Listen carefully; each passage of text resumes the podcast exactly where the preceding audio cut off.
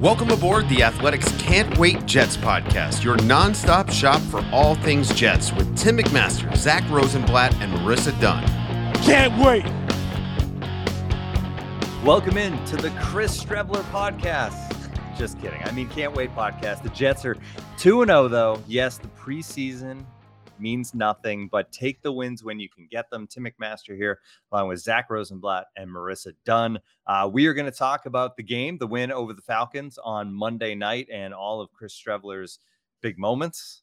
More importantly, probably, we're going to talk about the joint practices with the Falcons when the first teams actually went head-to-head as opposed to the game on Monday night. We're also going to take some of your questions, check in on the 53-man roster. So a lot to get to. New backdrop for Zach, which we noticed when we got on here before we started. And he went on to inform me and Marissa that he is this is a true, you've really entered the world of podcasting. Oh man, Zach, because you are recording from your parents' basement. This is what they say about people who work on the internet, right? That they just live in their parents' basements. And that's what I don't live here. I'm just here because, I have to take my dog to the vet, and I still take her to the vet near my parents, and it's a whole thing. But yeah, so I'm in my parents' basement right now. I'm hoping they don't really understand podcasts, so I'm hoping they don't come down and interrupt this. I'm hoping they do come down. Actually, yeah, that would be great. Fantastic. I am not. We learned one more thing about you, which is that you have a dog, which is cool because yes. This is a very dog-friendly podcast. So tell us about the dog name, and everything's good with the vet, right? Just a checkup. Yeah, everything's good. Just update on her vaccines. Her name's Maggie.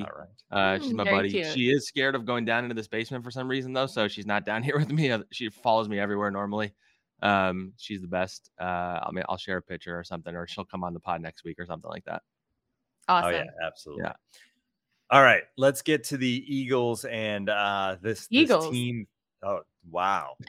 What is this, Spurs with friends? Okay. Don't share this with Bo. This is really funny because I was going through old videos the other day, and I found a clip of when Tim did the same thing, and Connor got so mad because, you know, Connor had the rivalry with Spurs. I'm a nice guy, like, so I'm not going to get mad at Tim like Connor. There's like no reason for me to throw that team name in. Yeah. They played them in the first preseason game. I'll give you it. Yes, all right. True. Maybe that's true. What it was. But it's so weird because I watched this like last night. So. Like Bo's in my head. Or you just have Chris Streveler on your mind, and that you're all, you know, fit. I don't know. I can't think of words right now. I haven't slept much. That's all what right. He does to you. Chris Streveler just makes your mind. Yeah, that's what I'm saying. Blank, yeah. You know? He does. All right. And speaking of that, that's a good transition. Let's get into the game first. Then we'll talk about the joint practices, but the game, the first half was it was a bore. I mean, the Boo Birds were out at MetLife Stadium, but the second half was salvaged once again by Chris Streveler, 8 for 11, 119 touchdown. He did throw an interception. I'm willing. We don't talk about that. Yeah. He also ran for 33 yards on 6 carries. And you took your post-game notebook, Zach, and you basically made it a Chris Streveler story, which was fantastic. The whole you got into everybody else that flashed and the other stuff of the game, but the whole big first chunk of this was about Streveler because you took the photo that we talked about on the show last time of him on the back during the Grey Cup parade with the fur coat and the cigar and the cowboy hat, and you took it around the locker room. And it seems like, from reading the story, and everybody should check it out on The Athletic, everyone on this team loves this guy. Yeah. Yeah. It's funny. Like, I feel like most of the people didn't even really know who he was, even while he was like in the locker room the first couple of weeks, because he just like was not getting reps in practice. But yeah, like Dan Feeney, the offensive lineman who, you know, has a signature look himself. He's the one that was like chugging beers at the Islanders game. He's like, yeah, that photo looks like how he plays is what how he described it. It's funny. So I wrote this like long story about the quarterback room the other day, just like going deep into it. And it got so long that I couldn't really fit much Streveler stuff in there, which stunk because I had a nice chat with him and I had all this good stuff. And then he goes out and has another heroic performance in a very important game. And so I was able to use a lot of stuff he told me about, like, you know, like how I might've mentioned this last week. I can't remember, but like at that parade where he won the Grey Cup, like somebody threw him like a chain and he grabbed that and he put it on. He was wearing jean shorts, fur coat, no shirt, cowboy hat. People were like throwing him beer cans and wine bottles. And that's where he started his career. And he's had like this crazy, like even in the CFL, he he started like the first game of his first year because one quarterback retired right before the season, another got injured right before the season, and then every opportunity he's had since then has been like guys getting hurt. Like in Arizona, Kyler Murray got hurt late in the season, and he played for him, and he's just been on this, like, he's one of those like fun training camp guys where he, you know, it's hard not to talk. Yeah, there's the photo. It's pretty amazing. But yeah, he's become like one of those preseason folk heroes is how I'm describing him. And Jets fans are in love with him. He's outplaying Mike White, honestly. I mean, he's going against backups, but you know, he's making it so they're going to have a hard time keeping him away, whether that's on the practice squad or whatever. But it's a fun story, and he's kind of become like a Chuck Norris-esque figure around this fan base right now, where it's like he can do no wrong. I will say that at halftime of this game, when the Jets were down 16-3, I said, wait for the second half. Streveler's going to throw two. You literally texted that. Yeah, it's in our group text. 17-16. I have the text to prove it. Now the score was off and he only threw one touchdown pass, but I'm taking credit for it anyway. Led two scoring drives. Yeah. Right. Led two scoring drives. And it's just fun to watch this guy. So I guess the question is, you said they're going to have a hard time, like, you know, getting rid of him at this point. Where does he land? Because yes, he outplayed Mike White last night. Mike White was actually playing against the Falcons starters versus who Streveler played against in the second half. And Mike White was playing against the Falcons starters without the Jets starters. It's basically a team around him of Jets backups. So still wasn't terrible. 12 of 17, 90 yards, an 83 rating. He did get booed, or the offense got booed. I shouldn't say these fans would not boo Mike White, but they booed the offense in the first half. But that said, you know, with one more game to play, and I know it sounds like Joe Flacco may play a little bit against the Giants, how do you think this whole thing shakes out? Because, I mean, Streveler, he just looks like a guy that can be a contributing third quarterback. Yeah, I mean, at the very least, he's making it clear that he deserves to be in the NFL. I still think they're high on Mike White. I don't think they would, like, give him Mike White's job. So unless Zach Wilson had to go on IR, which – the only way that would happen is if there was a setback of some sort, and then the roster spot would open up. Like I imagine they'll try to get Chris through to the practice squad. He's a good extra arm to have. You know, maybe a team picks him up, a team that has a bad backup quarterback situation. You know, he has experience in the NFL, which, you know, is a positive. So yeah, I think he's shown to me that he at least deserves like a chance. I mean, for him to play the way he has after like basically just starting to practice with the team last week. He's been with the team. He knows the offense. You know, he's been diligent and all that stuff, but he literally got his first team reps this last week. And so he's gone out there and run the offense. His teammates all love him. He brings some energy. Like he's what you want in a backup quarterback. Like you don't want to, I mean, maybe you do, maybe you'll win a Super Bowl if Chris Streveler is your starting quarterback. He's like the next Nick Foles for all I know, but you can win a Grey Cup. Yeah. I mean, at the very least, he's a good guy to have around. And I think they'll try and keep him on the practice squad would be my guess. Yeah, let's hope he gets through to the I don't know. This is always tricky too, right? If you're a fan, you like a guy. Let's hope he gets through to the practice squad so he's still on the Jets. But on the other hand, like if somebody picks him up and actually puts him on their roster, like good for him. But I think no matter what he's shown in this preseason is certainly going to help him out one way or the other. He's going to be in some way come week one, he's going to still be putting a football uniform on. So that's safe to say, I think. Yeah, absolutely. I agree. All right. We mentioned Mike White. How did you assess his performance? Obviously against the top defense for the Falcons, which isn't exactly a top caliber NFL defense, as much as they tried to drum it up during the ESPN broadcast on Monday night of how this team had a whole new persona and they were changing everything. It's still a bad defense. So how did you sum up kind of how Mike White looked? Yeah. You know, We saw them in the joint practices too. And I definitely, the Jets like looked like a clearly better team, I would say. Yeah. But in terms of Mike White, I think he was fine. Like he had a couple throws that were pretty inaccurate. You know, they didn't really do much down the field. I think what do you have? Like 12 completions, and he still had less than like 100 yards, I think, or something like that. Like, so it was an efficient performance. It was better than last week when he struggled a bit. I still think you want to see more from him. Like you said, though, he was going against the Falcons played all but one of their starters, I think. So I don't know if they expected that or what. And he was behind an offensive line that had zero starters on the Jets. The Jets had zero projected starters on their offensive line, and the receivers weren't playing besides Garrett Wilson, and the tight ends weren't playing, and Breece Hall was the only running back that's going to play a lot that was playing. So all the factors, all things considered, he was totally fine and, you know, perfectly what you hope to see. But I kind of want to see a little more out of him in this joint practice coming up and against the Giants, I would say. Yeah, and you mentioned Breece Hall, and like the running back numbers were awful also, probably because of the line that they were running behind. Breece Hall didn't look great, but that was kind of to be expected when the holes just weren't opening up there on the offensive line. All right, a couple of things to get to as far as the game on Monday night. One, Robert Saleh has said the decision will be made pretty soon on cornerback Breece Hall versus Sauce Gardner. It didn't go well for Breece Hall on Monday night, and I didn't really hear Sauce Gardner's name, which just made me think, well, they're avoiding him, and Breece Hall got burned a couple of times. So it seems pretty clear cut at this point. Yeah, that was like an air quotes competition, I think, from the beginning. It was more like to motivate Sauce Gardner. He's pretty clearly been the better player. I don't think Breece Hall's had a bad camp by any stretch, but you're kind of seeing why the Jets felt like they needed to invest in the secondary. Like, Breece Hall was their number one corner last year.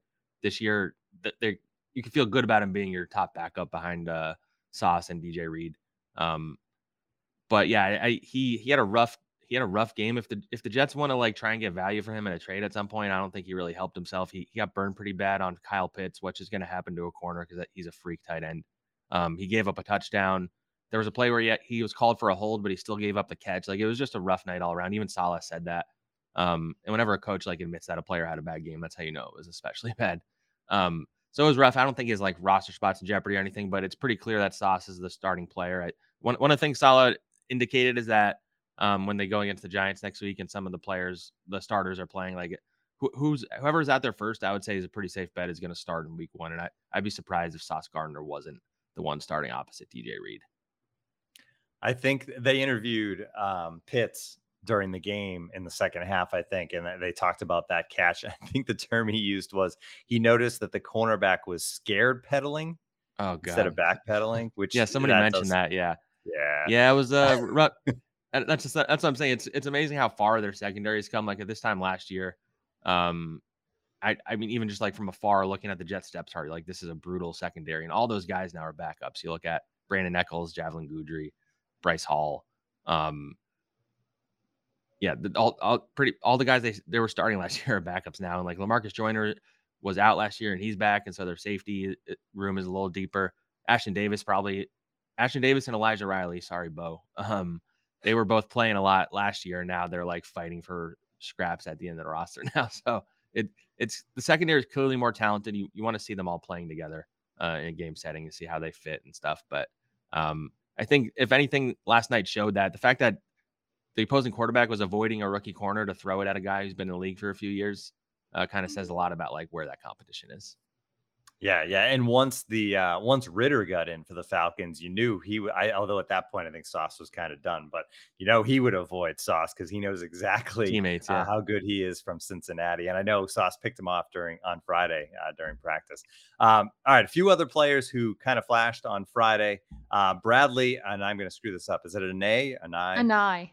I keep getting told the actual one, and I keep forgetting it. And I used to cover the Pac-12, and I knew him when he was at Utah and stuff like that, and I still just forget how to say his name. He is part of the same agency as Michael. So there you go. So shout out to Bradley Anae. Yeah. I actually covered Arizona when his uncle was the offensive line coach. Fun fact. Oh, interesting. Oh, wow. 6 degrees of Zach. Fun fact. Yeah.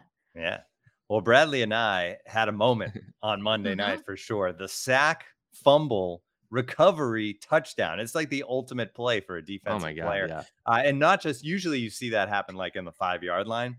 He scoops it up 50, runs it in. I mean, an awesome play late in the game for the Jets. And he made a nice play earlier in the game. He got in a fight with the Falcons in practice on Friday.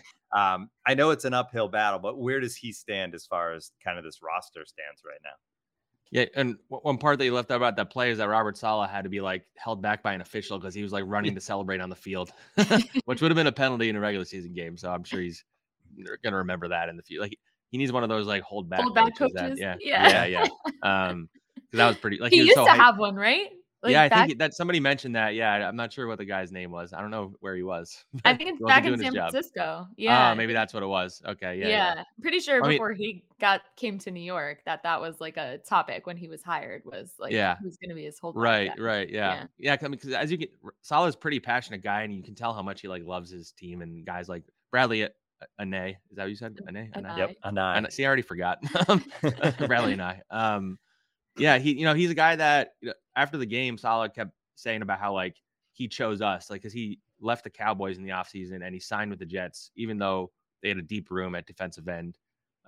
They really like how he's going 100 miles an hour. He's like you mentioned, he was getting in a fight with some Falcons players where I just saw him all of a sudden like just swinging at the sideline at a bunch of dudes, and like both they had to like stop the drills between the defense and the Falcons offense, and the Falcons running back had to be held back, and he was at the center of it. And, I don't know. He has flashed throughout camp, but it's like such a tough spot to be in because they're so deep at defensive end. I think they probably have. We're doing this 53-man roster thing. I think I wrote down that they have. Let's see, 1, 2, 3, 4, 5, like 6 guys that are like I think are locked into roster spots at defensive end. So that's already a lot of guys at that position. And then he's competing with someone like Jabari Zuniga, who's drafted in the 3rd round a few years ago. Vinnie Curry, a veteran who's loved by everyone in the building. So he's a guy that they probably are going to hope to sneak through the practice squad, maybe, or maybe you try and trade Zuniga and Curry and you keep him. I think he's good enough to play on a team as a rotational pass rusher. So I don't know if he'll make it through the practice squad, but he's someone who's helped his stock a lot in the last couple of weeks, I would say. And we've talked about it before, just the fact that we're talking about these guys who look pretty good, not making the roster says a lot about where this team is. Totally, Lawrence Cager, the transition to tight end, and he looked good. 3 catches, 65 yards, the big touchdown from Streveler as well. They've loaded up a tight end during this offseason, obviously, and through the draft. So how about Cager? And, I know we're going to do the 53-man. I feel like we're kind of cheating on that now by me asking you where these guys stand. But specific guys, like, does Cager have a shot to make this roster? Yeah, he's an interesting one. He made the transition to tight end this offseason, and he seems to make plays every practice. He's like got great size, athleticism. He's a project. Whenever guys move from wide receiver to tight end, they struggle with like the blocking side of things. And they already have 3 tight ends that are locked in. They drafted one and they signed 2 other guys. So if they keep 4 tight ends, I think he's certainly in the mix. I go back and forth about whether they will keep him on the 53. I think they might be able to sneak him through, maybe, but like it just depends on how high they are. And he's one of those where like once you get down to the bottom of the roster, it's like it's a little more difficult to that's where you're figuring out like these guys that can I get them through the practice squad, can I keep them, and is he going to play at all, can he play special teams, things like that. And he's really flashed. I think the coaching staff really likes him. He's played enough in the preseason that other teams are getting film on him, so if they like what they see, then he might not make it through, but I think he's definitely a candidate to stick around. I still lean towards him not making it, but I think he's really pushing for a spot right now if he keeps this up. All right, one more guy from last night that made a play that kind of stood out to me, Jonathan Marshall in the side, just the big guy, kind of did well against the run, had a big sack second half. How has he looked overall to you?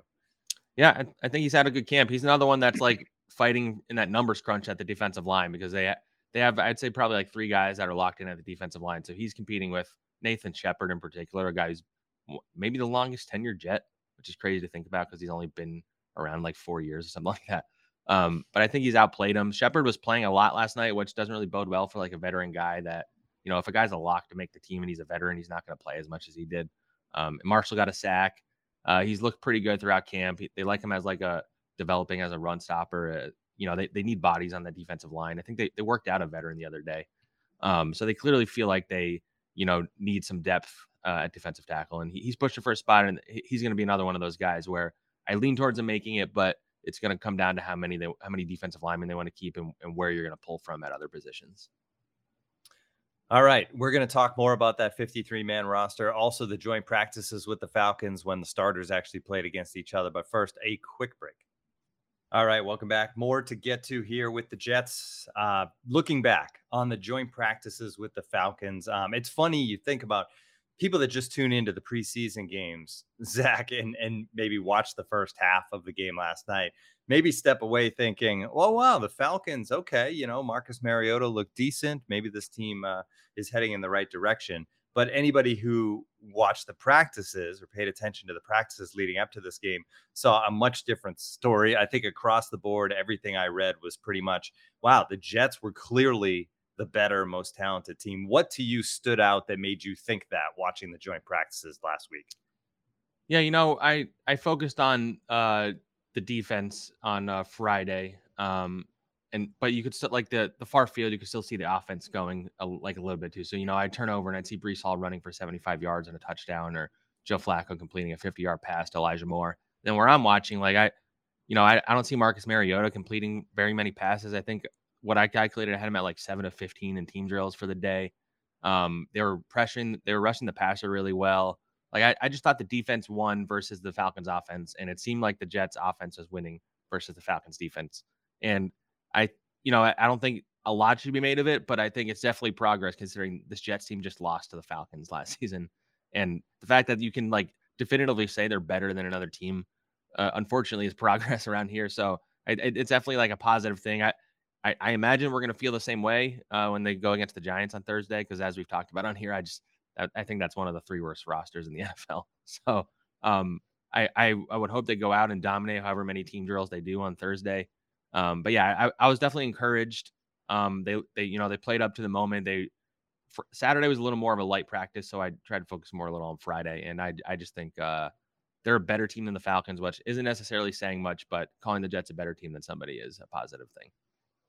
So overall, when you look at this preseason, you know, they go up against the Eagles, joint practices with the Falcons, going against Falcons, then the Giants. A year ago, they spent time with the Packers and then played the Packers, which is a very big difference.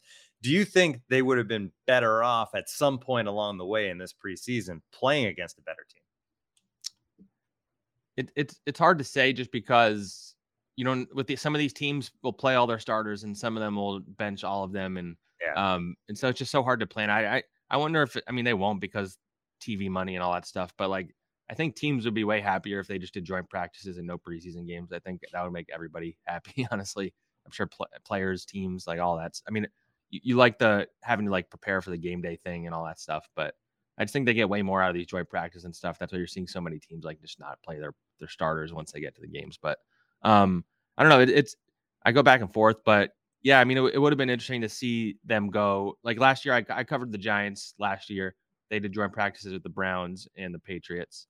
And I was there for both of them in Cleveland and New England. And both of those teams just were, like, so clearly better than the Giants. So ultimately, I think that would have been good practice for them if the Giants didn't, like, just, you know, have a disaster of a season and everything that happened and Jones getting hurt and all that stuff. But so, like, joint practices against a good team would have been good for this team. But at the same time, you know, they're still, you know, slowly on the upward trend, and going against a couple teams that you're better than, maybe that'll boost their confidence going into week 1, when they're going to go against a Ravens team that's better than them and a Browns team that's more talented than them, probably. Yeah, they're certainly going to get that competition pretty quickly.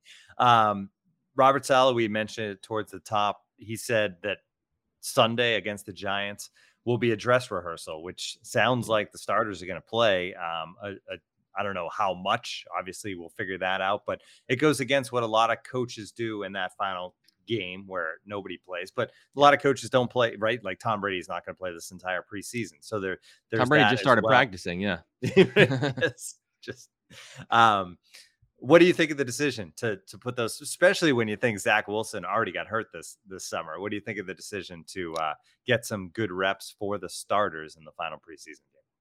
I mean, obviously there's a risk, as you saw with Zach Wilson getting hurt and things like that. But I think it makes sense, especially because the way the schedule is now, with there only being 3 preseason games, and then you have that, like, week in between. I think it does make a little more sense, because so they're going to go out, they're going to play a series or two or whatever it is. Then they have a week to not unwind, but, you know, take a breath from that. And, like, they know how the operation runs, what they need to work on. And then the season comes around on September 11th. And, you know, you hope Zach Wilson is back by then. As we've said, I'm not very confident he will be. They need to get, and Joe Flacco hasn't gotten game reps with this group yet. So that's gonna be important. And the offensive line has not really practiced at all together, if you factor in Duane Brown. And so they 4 out of 5 offensive linemen playing either new positions, or it's a new person from last year. Duane Brown hasn't done team drills yet. So they have, like, a lot of things they need to figure out. You hope Duane Brown is ready to go by next Sunday, because I think him in particular will be important to get him out there. Him and Joe Flacco, I would say, are the main ones. and just getting like that whole group, like with the starting offense, like getting the running backs, getting to run behind that offensive line, and, you know, getting these receivers with Joe Flacco in a game setting, and the defense all getting on the field together, because there's been a lot of banged up guys. So I am curious to see, like, you know, is Carl Lawson going to play? Is, you know, DJ Reed, like all these guys that have been banged up, I wonder if they play. But I think it makes sense to do it this way, especially because of that week off they have in between, I would say. We actually haven't mentioned Joe Flacco on this episode. Mm-hmm. He's continued to play well, obviously. You did do the quarterback room story last week, which people should check out on The Athletic. $1 a month for up to 6 months, theathletic.com/can't wait to get that subscription in. The thing that, I mean, the story was really good because you learned a little about all these guys, but maybe something that stood out to me, because I remember when they originally brought Joe Flacco in, one of the things was like, he said, I don't want to be that guy that just like coaches up the young guy. I don't want to be that guy. But it seems like reading that story and just seeing quotes from Joe Flacco, I don't want to say he's begrudgingly just become that, but I just think being 37 years old and a guy who's seen it all in this league, he almost can't help but be that guy, because just through normal conversation and talking to teammates, I think you just kind of become that, right? Yeah, there's a lot of that. He's a guy that everybody, you know, Elijah Moore had a funny quote where he's like, you know, we're all born after 2000. So Joe Flacco's like a legend to us. And we're like, oh, that's Joe Flacco on the field. Like, and I even included this here. It's not like he was like a star even in his prime. Like, he was just a name that everybody knew kind of thing. But, you know, so he's a name. He's been around the league for a while. He's 37. He's kind of the unwitting father figure of the locker room. He says, like, I don't feel like I'm old. I feel like I'm 25, even though he's 37. But I think the combination of his experience and his approachability, I think his personality has really endeared himself to this locker room. So I think that's why you have him just kind of naturally becoming a leader of this team, even if he didn't really come here with the plan of being that. And it's also why it just seems like everybody in the locker room loves him. Like, everybody I've talked to, like, you wouldn't expect that, because you see all those quotes. Like, when he was in Baltimore, it was the same thing. Like, he said he didn't want to mentor Lamar Jackson. He was like willing to answer any questions he had and stuff like that. And as he's gotten older, seems like more people are just going to him to talk to him about things. And C.J. Uzomah, like, told me in the locker room last week that, you know, the day before he had just sat down and talked with Joe Flacco for like 45 minutes. And he has all these stories about playing with Ray Lewis and Ed Reed. So it's like grandpa sitting down and, you know, telling about the old days. But he's their starting quarterback. So, or at least for week one, most likely. But yeah, I think it's not quite what I expected, honestly, when I started covering the Jets, that Joe Flacco would be such like a prominent figure in this organization. It's obvious to me now why they brought him back. Everybody is, you know, maybe they are not going to win a lot of games if he's starting a lot, but they really do believe that things are going to run smoothly with him when he's in there. And to have a 37-year-old quarterback where you still trust in that way, it's interesting, and we'll see how that works. But yeah, this locker room loves him, that's for sure. Yeah, and that quarterback room is tight. They have a text thread that went through the offseason, even though they weren't all under contract. Yeah, definitely check out that story. All right, let's look at this 53-man roster. How do you want to do this, Zach? You want me to just throw out positions and you kind of break it down? Or yeah, I was thinking we go. So what I did was I just to give you like an overview, I like went through each position. I put down the guys that I think are for sure going to make it, and then, you know, there's some who are fighting. I calculated 47 guys or 46 guys that I think are for sure making the team. So that leaves like 7 spots up for grabs. So we can go through each position. Some of them, you know, we can linger on longer than the others, because we've talked about a bunch of this already. But yeah, we can go position by position. I would say start on offense. All right, let's start on the offense. And we already talked about this, so we can probably be quick at quarterback. Yeah, I mean, Wilson, Flacco, White, and then you try and sneak Streveler onto the practice squad. Teams don't keep 4 quarterbacks. Some used to, but unless he's like a guy they drafted, he's not making the team. So yeah, we don't need to. Keeping 3 is even a lot. Yeah, it really is, especially with the practice squad rules. Right. But I think they feel it's what the Eagles used to do back in the day is they would like have a young guy they develop, you know, Donovan McNabb would get hurt. The guy would go in, look okay for a couple starts, and they'd, you know, trade that guy for a draft pick. So I think Joe Douglas maybe learned a little bit when he was in Philly and when he was in Baltimore, where he's like, you know, Mike White is the kind of guy they're just going to develop there. And he's shown some flashes. And so when a team is desperate for a quarterback at some point, he can swing him for a draft pick. Yeah. Too bad they couldn't trade him after the 400 yards. Yeah, right away. Yeah, when his value is at its highest. Yeah. Running back is a little more interesting. Obviously, we know who the starters are, but they're deeper than they've been. Yeah, and it's another position where they're going to cut like some NFL running backs kind of thing. I mean, Breece Hall, Michael Carter, are for sure going to be there. I think Tevin Coleman probably makes it. He's a veteran that I think they like and trust. Zonovan Knight, the undrafted rookie, has really been pushing for a spot. Like I'm not confident enough to say he'll make it just yet. He did have a nice return. The fact that he helps on special teams helps. There's Ty Johnson, who I know is a important figure on this podcast. Yes, he is. I think the coaching staff likes him. I don't necessarily think he'll make it. They have a fullback named Nick Bowden, but I think it'll come down to him or a fourth tight end. I lean more towards the tight end right now. LaMichael Pirine is probably not going to stick around. So ultimately it comes down to, do they want to keep 4 running backs, 5 running backs, or do they want to keep an extra tight end? So I think Zonovan Knight's pushing for a spot. Ty Johnson is there. He's a good pass catcher and all that stuff. So that's an interesting one I'm keeping an eye on for sure. So you think Knight is number 4 or? Yeah. If they keep 4, I would say Knight right now. Yeah. Okay. Wide receiver. And this is the Denzel Mims conversation. Yes. So I have 5 guys who are, I think, pretty clearly going to make it. That's Corey Davis, Elijah Moore, Garrett Wilson, Braxton Berrios, and Jeff Smith, who I think the coaching staff really likes and can contribute on special teams. Then you have the Denzel Mims question. He got his first reps on special teams last night.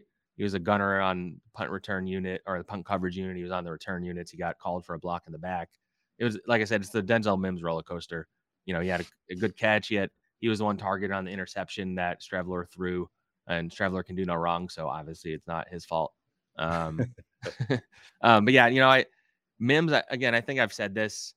I don't know if they would just straight up cut him. I feel like they're probably going to try and trade him. I would think they would be able to find him a spot somewhere, though. Teams might know that they don't want him.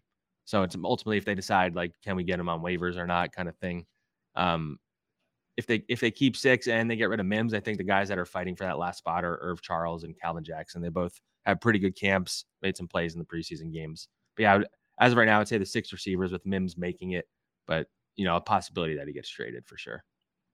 He's never done the special teams thing before. How much does that help? The fact that he's at least trying. Well, he's trying to do it, but it's right. Such a work in progress that I don't know if he would ultimately be inactive in week 1 on if they kept him, I think. So do you want to keep Denzel Mims inactive for, you know, the first half of the season, or do you just want to cut him and cut your losses now? Like it's going to be a very fascinating decision. I'm sure they're shopping him around the league right now, I would guess. All right. Tight end. Tight end. Yeah. Tyler Conklin, C.J. Uzomah, Jeremy Ruckert, the kid they drafted, they're in. And then the last spot will come down to Trayvon Wesco, who's gotten a lot of reps. He had a rough game yesterday. He had a couple penalties. He's gotten a bunch of reps with the first team throughout camp, but Lawrence Cager has stood out more. He's not as good of a blocker. Like I lean towards Wesco making it right now, but Cager, like I said, if he keeps up how he's been playing, like they're going to have a hard time keeping him off the roster. For the offensive line, do you want to go position by position, or do you just want to talk about the whole? I can just do it as a whole. Cause I mean, they have the 5 starters, Duane Brown, George Fant, Elijah Vera Tucker, Lakin Tomlinson, Connor McGovern. I have 3 backups who I think are pretty secure in Max Mitchell, the rookie, Nate Herbig, the guard they claimed off waivers from the Eagles, and Dan Feeney. Feeney's only safe because of his contract. They gave him a weirdly large amount of money, and then if they get rid of him, they lose a couple mil. So he's safe. And then I think the last spot, which would be the 9th offensive lineman, will come down to Chuma or Connor McDermott, who's still hurt. Like maybe they do something where McDermott makes the initial roster and they put him on IR and they kind of thing. Yeah. But I think it's going to come down to veterans do not go through waivers, so they could. That's true. Yeah. Yeah. So they could cut a guy. Bring them back the next day. That's a good point. Yeah. There's some roster gymnastics that those GMs that for sure will happen. Yeah. But we said, they have like Chuma and McDermott have both experience as starters, and the Jets that are in position to cut those guys. Like those guys were pretty important figures a year ago, you know? So So I think it comes down to those 2. I don't think they would keep both of them. I don't think they need that many tackles, but that's going to be another interesting one, especially because McDermott's still out with his ankle injury. So. Mm-hmm. All right, let's switch over to the other side of the ball on the defense. We'll start on the line. Same thing, or do you want to do interior first? I'll do defensive end first because that one fascinates me.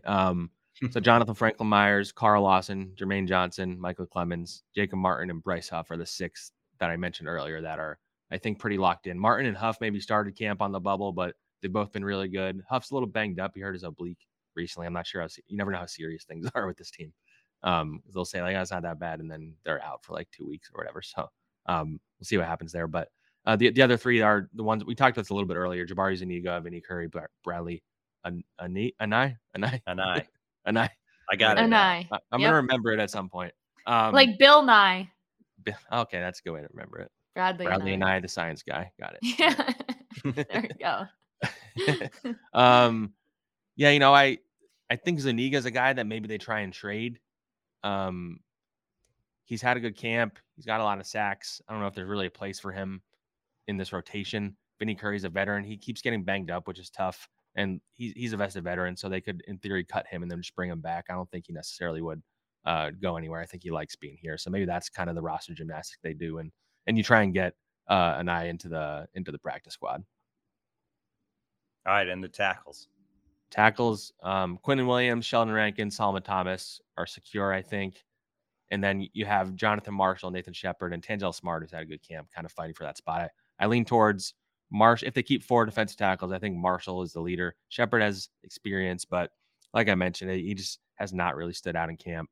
And he's been here a while, and he hasn't really developed. So I think Marshall makes it, especially because he's a guy they just drafted last year. Linebacker's an interesting one, especially once they sign Kwon Alexander, because they have a couple of young guys there. C.J. Mosley, Quincy Williams, Kwon Alexander, and Jamian Sherwood, the Florham Park Strangler, are the locks, I would say, or close to it, at least with Sherwood. Hamza Nazir-Oladeen, I don't know if I'm saying that right. It's a complicated name. He's one that I, you know, maybe they can sneak him through the practice squad. He was on track to be a starter or the third starter. They didn't really play three linebackers that much before they signed Kwon. I lean towards him maybe not making it, but he's like one of those tough roster crunch guys. And, you know, he'd be competing with someone like Delshon Phillips and Marcel Harris. Harris is hurt, I think. But so, yeah, I don't know how many linebackers they want to keep or if they want to go heavy on the defensive backs over linebacker. But I'd say four for sure staying, and maybe they keep five. All right. At cornerback, obviously, this is a spot where you're going to have to say goodbye to some guys that were part of this team a year ago, right? Yeah, for sure. There's a few interesting things. So Sauce Gardner, DJ Reed, Breece Hall, Michael Carter II, I think, are the ones that are safe. Javelin Guidry and Brandon Echols. Guidry was the nickel corner, or at least he got some of the snaps in the corner last year, and Echols was starting on the outside. Neither of them have really stood out in camp. Echols was banged up a bit. I think they both might still make it just for depth, but the complicated one they have is Justin Hardy, who's not really a corner. He's more of a special teams exclusive guy. If they cut him, they save $2 million. They only have $5 million after signing Duane Brown. It's because Brant Boyer, their special teams coach, went to bat for Hardy the other day. He called him a Pro Bowl caliber guy, one of the elite guys in the league, and clearly trying to make a case don't get rid of my guy kind of thing. But they're at a stage now where can they afford to keep a guy that can only play on special teams as opposed to helping at corner? So he's going to be a very interesting decision for them. And if they kept him, they might wind up keeping 7 or 6 corners, which is a lot. And then you have to pull from another position, and they're already keeping a lot of defensive linemen. So are you going light on offense? That's going to be a fascinating one. I remember when they signed Hardy and they made a big deal of the fact that they were actually paying attention to special teams, right? A franchise that had been bad on special teams for a long time. Boyer finally convinced the team to basically bring in a guy that could specialize there. Cause you know, a lot of good teams have that guy. It'll be interesting to see if they keep that philosophy this year. All right. And then back at safety. Yeah. Safety. I think the locks are just Jordan Whitehead, LaMarcus Joyner, and Jason Pinnock, who has had a really good camp, and I think they envision him as a long-term starter. And then whether they keep 4 safeties comes down to how many corners they'll keep, probably. But out of the guys that are competing for that 4th spot are Ashton Davis, third-round pick a couple years ago, who has not stood out in any way in camp. Will Parks, who has made a lot of big plays, some big hits, some interceptions. And then Elijah Riley, who had a good pass breakup during one of the joint practices with the Falcons. He played pretty decently when they, he had to play a pretty big role down the stretch last year. I think Parks has had the best camp. I wonder if they're willing to cut ties with Davis yet.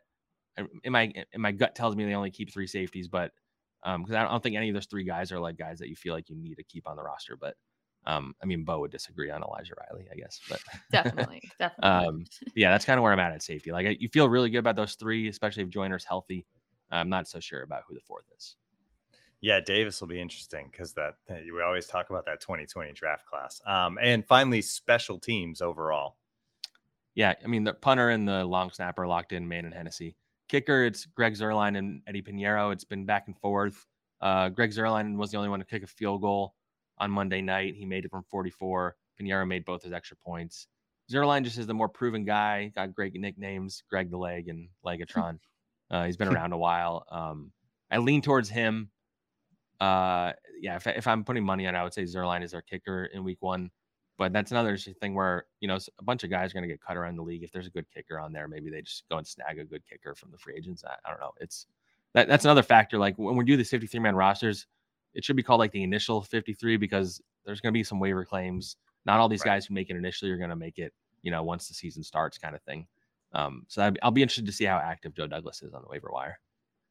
Someday with this New York Jets team, we're going to enter training camp and we're going to be able to say, like, that's the kicker, and not like wait till the final preseason game or when waivers, see who clears waiver, all this stuff. Like someday that'll happen. I counted. I think they've had like, 13 kickers since Jason Myers left. I believe his last season was 2018. So since 2019, between preseason and the regular season, they've had 13 different kickers that have like tried out or had a shot at the job, which is absolutely insane.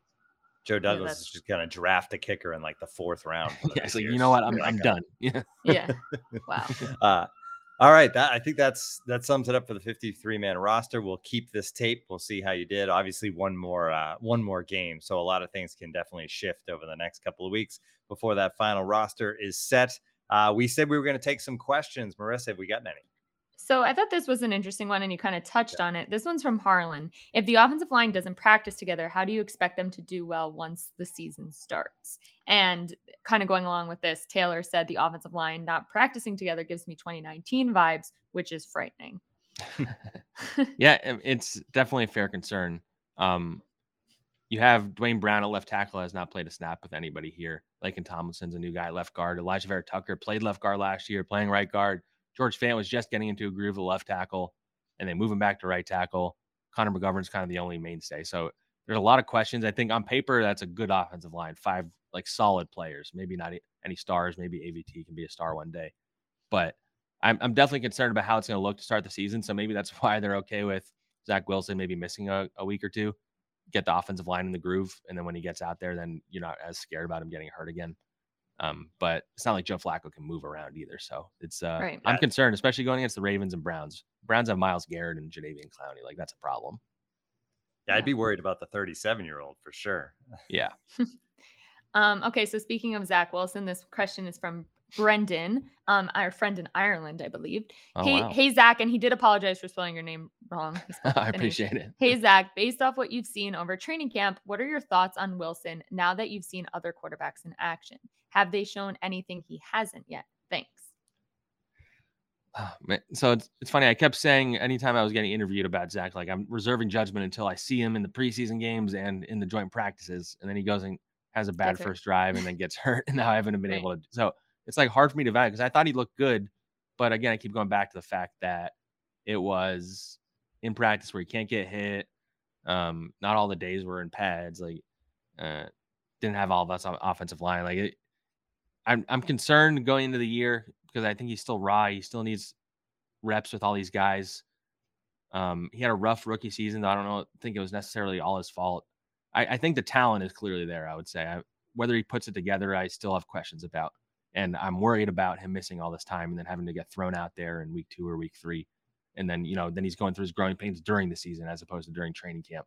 So, and they have a hard schedule to start the season. So I'm concerned, I would say. But I think his talent is definitely there. I think his ceiling is way higher than anybody else they have at quarterback. But I'm concerned. Interesting. Okay, last question. And this one comes from me because you're going to see your old friends this week. So what are you looking forward to the most about the Jets going up against the Giants? Everyone's favorite, you know, comparison. So like Jets fans are listening closely. Yeah. I mean, as I've said, I'm not just, you know, sucking up to the fan base. Like, I think the Giants are going to be absolute dog shit this year, honestly. Wow. I sometimes I hear like national reporters because they're all excited about Brian Daboll and Joe Shane. And so they're like, you know, watch out for the Giants. Brian Daboll, coach of the year. I'm like, have you looked at that team's roster? It's so bad. So I'm it's going to be weird being back there because I just started this job like a few weeks ago and I'm going back to my old one kind of already. Right. Which is it's going to be very strange, like being among like the Jets writers and the Giants writers and stuff like that. But I did enjoy covering that team. Fan base is unique, like the Jets fans are. I'm working on a story about this actually. The last time these two teams had a joint practice, there was like crazy brawls. It was 2005. Jeremy Shockey like fought two guys at once. Like there were nonstop brawls throughout the day. Like everybody that was there calls it like one of the craziest practices they've ever been to. So, I mean, it'd be entertaining if, you know, I saw that again this week. I don't think it'll happen, and I'm sure both teams are hoping it doesn't. But so there is animosity between these two franchises for sure. Maybe it's not as bad as it used to be, but yeah, I'm looking forward to it for sure. And yeah, does Daniel Jones keep the starting job, or is this Tyrod Taylor thing a real deal over there? I don't know. I mean, they're I feel like they're going to give Daniel Jones some time to mess up, I guess, but mm-hmm. I don't know. Like I said, his supporting cast is not very good in my opinion. So I don't know. It's the Jets. If the Jets don't dominate the Giants this weekend, I'll be a little concerned. Interesting. Okay. He's in that tough spot where it's like, you know, we've seen it with the Jets with Sam. If you get the quarterback and don't put anything around him, right, he can't succeed. It's impossible. Right. So by the way, I saw a comment in there of someone accusing me of being high. I just wanted to say, I slept for like 3 hours last night. I was up working all night. I haven't slept a lot lately. That's why my eyes are almost closed. I'm trying my best. Okay. You're doing great. All right. That's going to do it. Yeah, exactly. People love to hate. It's a sign of the show's popularity that we get the haters in there a little bit. That's going to do it for this episode of the Can't Wait podcast.